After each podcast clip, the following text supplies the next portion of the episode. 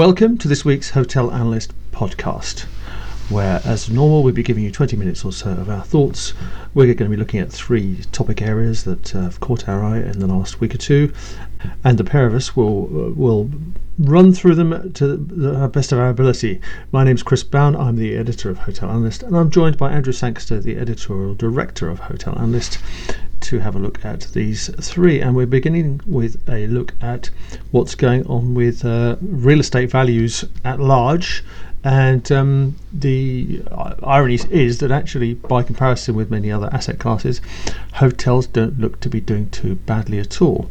Um, INREV, the, which is the European Association for Investors in Non-Listed Real Estate Vehicles, has put out its latest, latest index which notes that um, things are by and large reducing in value, particularly uh, retail and offices, the kind of uh, two of the three classic real estate investment classes, which have you know had a very bad uh, patch and are seeing a substantial falls in uh, in valuations, um, and the contrast with that is the fact that uh, hotels, certainly across Europe, look to have modestly risen in value over the last uh, 12 months, uh, according to HVS's European Hotel Valuation Index.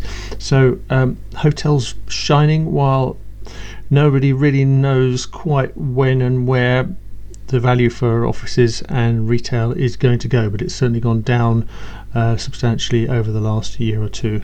Um, has have these values bottom out? Um, well, there are certainly people are suggesting that, for example, retail is now at a price where it's worth uh, going back in because the values have kind of dropped to a point where uh, you can you can actually get a decent rental return. But we will see. Yeah, so I dug out a blog post from uh, Schroders or by Schroders. Um, and that was by their uh, head of UK real estate, Nick Montgomery, and the head of real estate research, Mark Callender. Um, and they reckon that um, the values are down 21% uh, from their peak in June 2020. Um, and further, they reckon that uh, there will be a uh, a bit more to come in terms of that, that capital value decrease. Eventually, as they describe it, finding a floor this summer about 25% to 30% below the peak. Um, in June 2022. So that's pretty grim and that's um, quite a drop. Um, but I, w- I would put forward a couple of mitigations to that. The first is that, uh, of course, we've got reasonably high um, inflation at the moment. Um, so the actual nominal uh, figures won't be anywhere near as bad as this. Uh, um, given given what's going on um, with inflation. So I, I think it's not too bad from that perspective. The second piece, of course, is that um, hotels are very well positioned in the nature of this decline. Um, um, and in particular, the, one of the things that we, we were seeing here is that although capital values are coming off, um, this is not being driven by the income piece of, of um, investment returns. Um, rents are holding up pretty well, and in fact, um, Schroders uh, said they were in, in mildly increasing towards the end of last year. So that's that that's very good news. And of course, hotels are brilliantly positioned from the, the from this point of view in a in an inflationary environment. In that, effectively, they're setting their rates um, on a daily basis, a nightly basis. So that that's very good news for that. And there is a certain sense of inflation proofing with the uh, with the assets. That's not to say there aren't risks out there, and there are significant significant risk, particularly with this banking crisis which is going on. But uh, I mean, uh, if you want to sort of uh, um, take the sort of the glass half empty um, perspective, you, you, look at somebody say like capital economics, and they're saying, you know, in, in a worst case scenario, we could get a sort of doom loop going on between um, um, banks pulling back their real estate lending and that causing um, real estate values to crash even more, and then banks pulling back lending even even further, and you get this kind of and what they suggest it could turn into is something like the savings and loans crisis, which uh, listeners with long memories uh, will recall took place from about the mid 1980s and carried on until the mid 1990s. Now, I have to say, I find this a spectacularly negative outlook.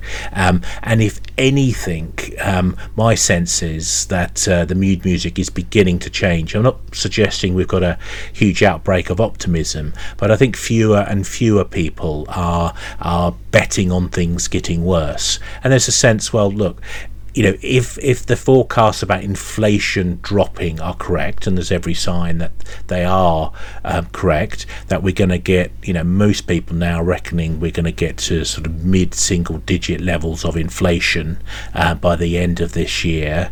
Um, people are also saying, look, we we're probably at the, the, the top in terms of interest rate increases. There may be one, you know, 25 bips increase left in the Bank of England, although, you know, who's, you know, maybe not.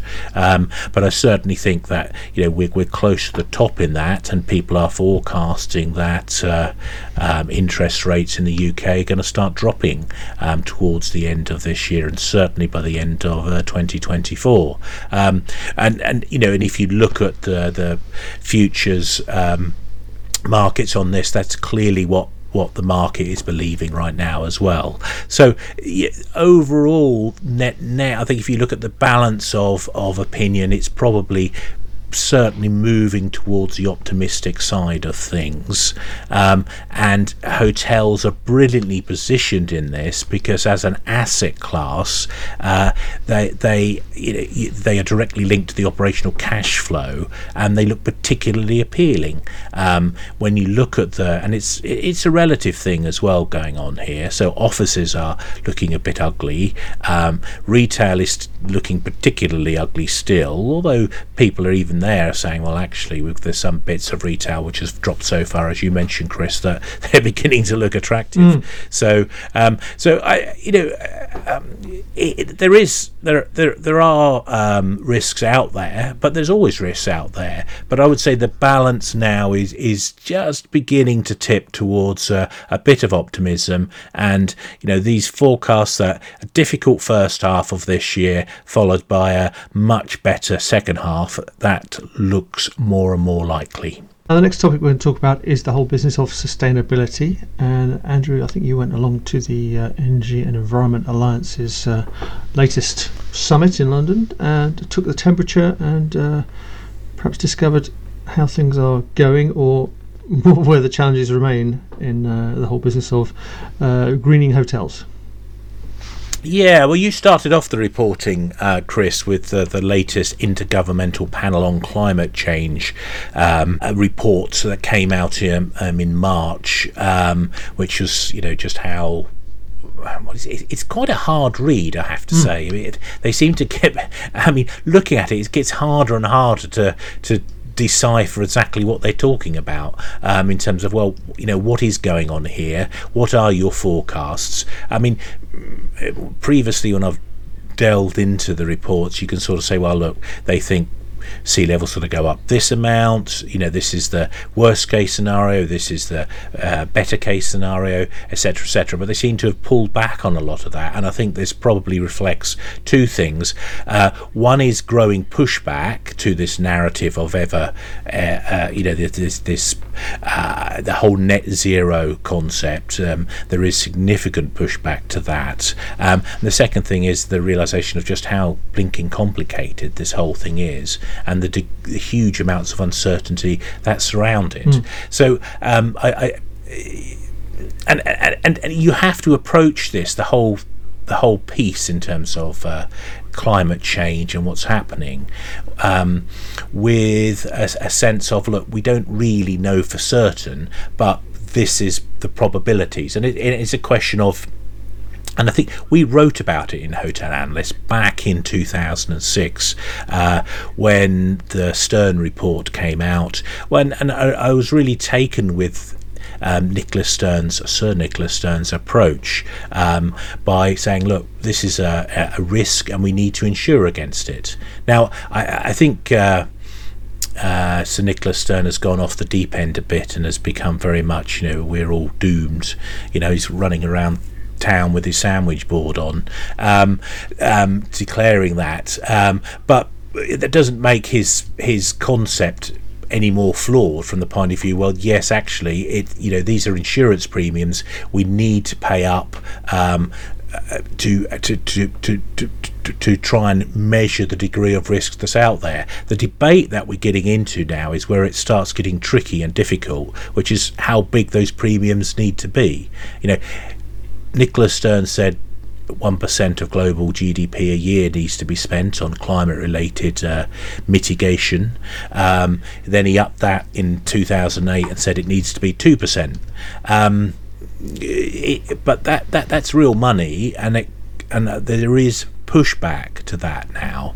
Um, there's especially pushback when it's seen that, well, you know, why are we doing that, say, in the UK, in Europe, and to an extent the US, when other parts of the world, which are now much bigger polluters like China and India, are doing much less? And this is a big question, I think, which is which is coming up, and why it has to be done on a global basis. At the end of the day, you know, somewhere like the UK is one percent or so of global emissions. So even if we eliminate all our global emissions, that's not going to stop the march of climate change. We need to work as a global um, community. Uh, that's amazingly difficult. Um, so that's the sort of background politics to all this, and you know, hotel analyst isn't probably the best place to to engage with that kind of background politics. So let's just park that to one side. But it, it, I think you need to sort of have an awareness of it um, before getting into it. But but into what's going on um, to our sector specifically, I think there's very significant threats to our sector from the changes that could come in, the regulatory changes that could come in. Um, in particular, I think the uh, the area that I'm very concerned about is air travel and how much uh, sort of regulatory. what, what's the correct terminology? Sort of tax, I suppose, that's going to be imposed on air travel, um, and how much of that's going to come um, and hit hotels. Because the, there's the ways of measuring um, greenhouse gas emissions. You've got scope one and scope two, um, which is broadly what you're either spending on it, what you're emitting directly, and what you're spending on your energy, um, which is then attributed to what you're emitting. But scope three is everything that goes on in your business and sort of both your suppliers, but also what your consumers do. And from a hotelier perspective, um, with guests arriving by aeroplane, um, that's a huge potential problem. If any of that, you know, those tons of carbon which the average flyer um, emits, um, that gets put back on the sort of the hotel balance sheet, sort of um, environmental balance sheet, as it were, that's going to be very problematic in terms of how heavily hit hotels are going to be by these regulatory changes.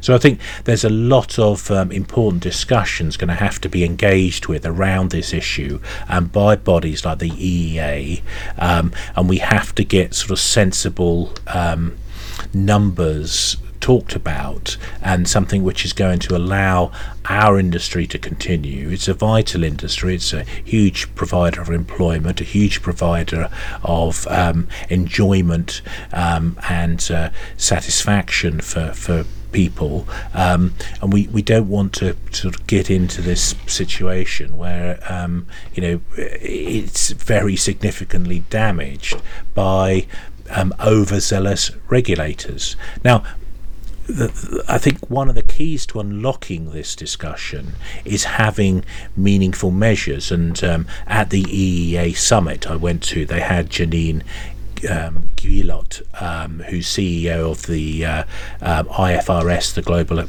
CEO of SASB, and she's a board member of the global accounting body IFRS. And the I think this is probably the best way forward in terms of that that they're going to align the accounting standards with ESG standards, um, and we'll have sensible numbers to discuss and talk around talk about around this, um, and we can you know begin um, proper trade-offs. Um, I, I, have much more confidence in this uh, than say the EU approach, which is one where they talk about a taxonomy, and it's a much more subjective approach. And I don't think you could have to be James Dyson to think that uh, um, under the e- EU's uh, approach, um, German manufacturers are going to get a better uh, shot at things than say um, you, European hoteliers, southern, particularly southern European hoteliers, who have faced that. You know, if they are made accountable for all of those uh, carbon emissions by Scandinavians and Brits and Germans flying to the to the hotel. So I, th- I think this is this is growing in importance and unfortunately growing in complexity and confusion as well. Um, they had at the EEA summit uh, Lord Teverson, Lord Robin Teverson. He's the environment spokesperson um, in the UK's House of Lords for the Liberal Democrats. Um, and he said buildings what we eat and air travel were key areas of concern. I directly challenged him on, you know, is air travel going to be considered as scope three? Um, and he really just evaded the question. Well, frankly, I don't think he knew the answer. Um, but if these, you know, if, if air travel is um, air travel by guests is going to be put as part of the scope 3 emission of hotels, um, then it's going to be extremely troubling uh, for our sector. And we need to be on top of this and we need to be making representations through um, necessary lobby groups, etc., to ensure that uh, we don't get uh, what I would argue unfairly clobbered. Uh, what's been going on with the Asian hotel groups. Um, we've had a look at the recent numbers coming out of uh, Hong Kong and Shanghai hotels, Shangri La Group, Mandarin Oriental, and uh, Dusit, and um, they've they've unfortunately they've spent most of 2023 still waiting for the uh, pandemic to be over. But it does finally feel like now, with the Chinese authorities having abandoned their draconian uh, rules over over treating COVID, it does feel like uh, finally that part of the world will start to get back to normal. And certainly the um, optimism was evident in the comments from the CEOs of these hotel groups um, that they do hope and very much look forward to 2023 being their year when they get back to normal in the same way that um, perhaps in other parts of the world it's been 2022 that's uh, seen that uh, improvement and a return to the good old days the Chinese are the big spenders when it comes to uh, international travel. Um, so it's a point we have made in the past, but it bears repeating. They Chinese spend nearly twice as much. Um, as Americans do in overseas travel. So in 2019, the Chinese spent 254, nearly 255 billion um, US dollars um, in terms of overseas spend. Um, and the Americans is 132 billion. These are um, uh, United Nations World Tourism Organization figures. Um, so, you know, clearly this matters, and it matters the most, not surprisingly, to, for those countries which are adjacent to China. So, uh, um, analysts at Bernstein, um, using data from Euromonitor, pointed out that Asia, uh, Asia Pacific is the biggest beneficiary here. Um, about 46% of Chinese overseas trips are made to their immediate neighbours in the Asia Pacific region. But Europe gets quite a big chunk of Chinese um, overseas travel, about 13% in total, um, and probably a higher value as well, I would uh, would imagine, given that it's a it's a bigger trip. Um, so it's quite important in terms of you know what that can do for us as a sector. I think um, within Europe. Um, so it does really depend on how quickly the Chinese travel comes back. Now, there's sort of mixed views. A lot of people seem to think it's going to be a, uh, quite a while for it to come back, but um, I'm not so sure. Um, you know, I, I was hesitant initially. I thought, well, it serves the interests of the Chinese government uh, regime um, to you know be relatively slow in allowing their their people out again because you know, there's a huge tourism deficit in China. Far more people go over outside, travel outside of China than actually come into China. Um, but um, the signs so far are that, that you know they're not really um, sitting on their hands. Um, this is the, the Chinese government in allowing their people back out on the road again. Um, I think we um, we saw last month the um, the, the Ministry of Culture and Tourism um, approving culture and tourism exchange groups. So this is a bit of group travel coming back, a, a huge part of the China's outbound uh, market. Um, also the business travel piece. So there they resumed um, in mid March the visa-free six-day travel policy, so that uh, if you're a passport holder from one of 53 countries, which includes most of Europe and uh, you know the Americas, key countries in Americas like the US and Brazil, etc. You, you can rock up in China. Um, and just get a visa on arrival um, and and be allowed to stay there for six days. And that that's a real facilitator of business travel I think um, which is going to be great news. If so there there are good signs that uh, you know that, that, that we're going to see this come back just as quickly as we've seen it come back everywhere else in the world. I mean there is huge pent up demand and the Chinese want to get out and travel and experience just as much as every other person globally.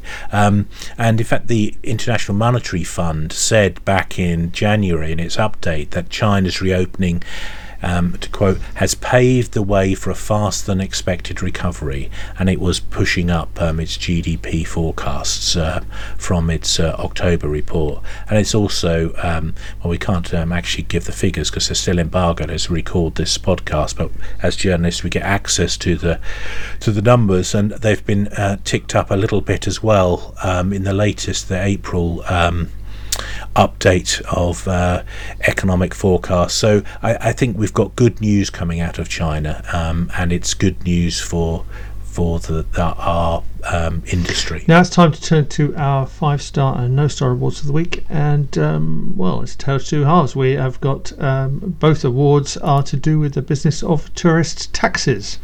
And I suppose we're going to be giving five stars because here's one that's been very well executed, and no stars for one that's well, shall we say it's not so not so well explained.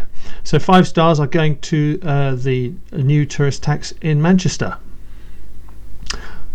So it's one pound a night. Uh, started on April the first, um, but that cash is being used directly to promote tourism in Manchester, and it's the um, 74 hotels and guest houses have signed up to the scheme, um, and it's part of Manchester Accommodation Business Improvement District, um, and and so it's controlled by um, this group, um, and that the money is going to be used to help boost and promote um, tourism. And in contrast, in your yes, neck of the woods, yes, the Welsh government is pushing ahead with plans to uh, to have, launch a bill which will enable them to uh, put in place a nationwide tourist tax for across Wales.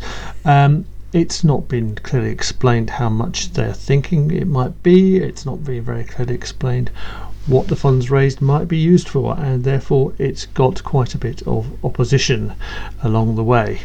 Um, and there's still plenty of time for people to carry on being upset about this because it's going to take at least a couple of years before they get their bill in place, um, and then before they actually start to tell us what the plans are. But uh, you know, again, it's a, it's another another case where a devolved government in the UK is potentially going to put its uh, its own parts of its own region at a disadvantage when you set them against uh, somebody who's got a guest house just across the border. Yeah, and I, th- I think the most troubling thing with this is there's no ring, ring fencing of this cash, um, no guarantee that it's going to be used um, to promote tourism. It's just going to go into the general coffers of the Welsh government for for use on whatever they whatever they want. And uh, I, I, think this is the problem with it. So uh, you know, one level we've got what it this is a tax. I think this is no question. This is just another way for a, a government to raise money. Whereas the other, um, the Manchester scheme, is very much a levy which has been done by the industry itself to facilitate tourism promotion, which is a, a net good thing. Um, so there's to how to how to do it and how not to yeah, do it. well, that's how we say goodbye for now.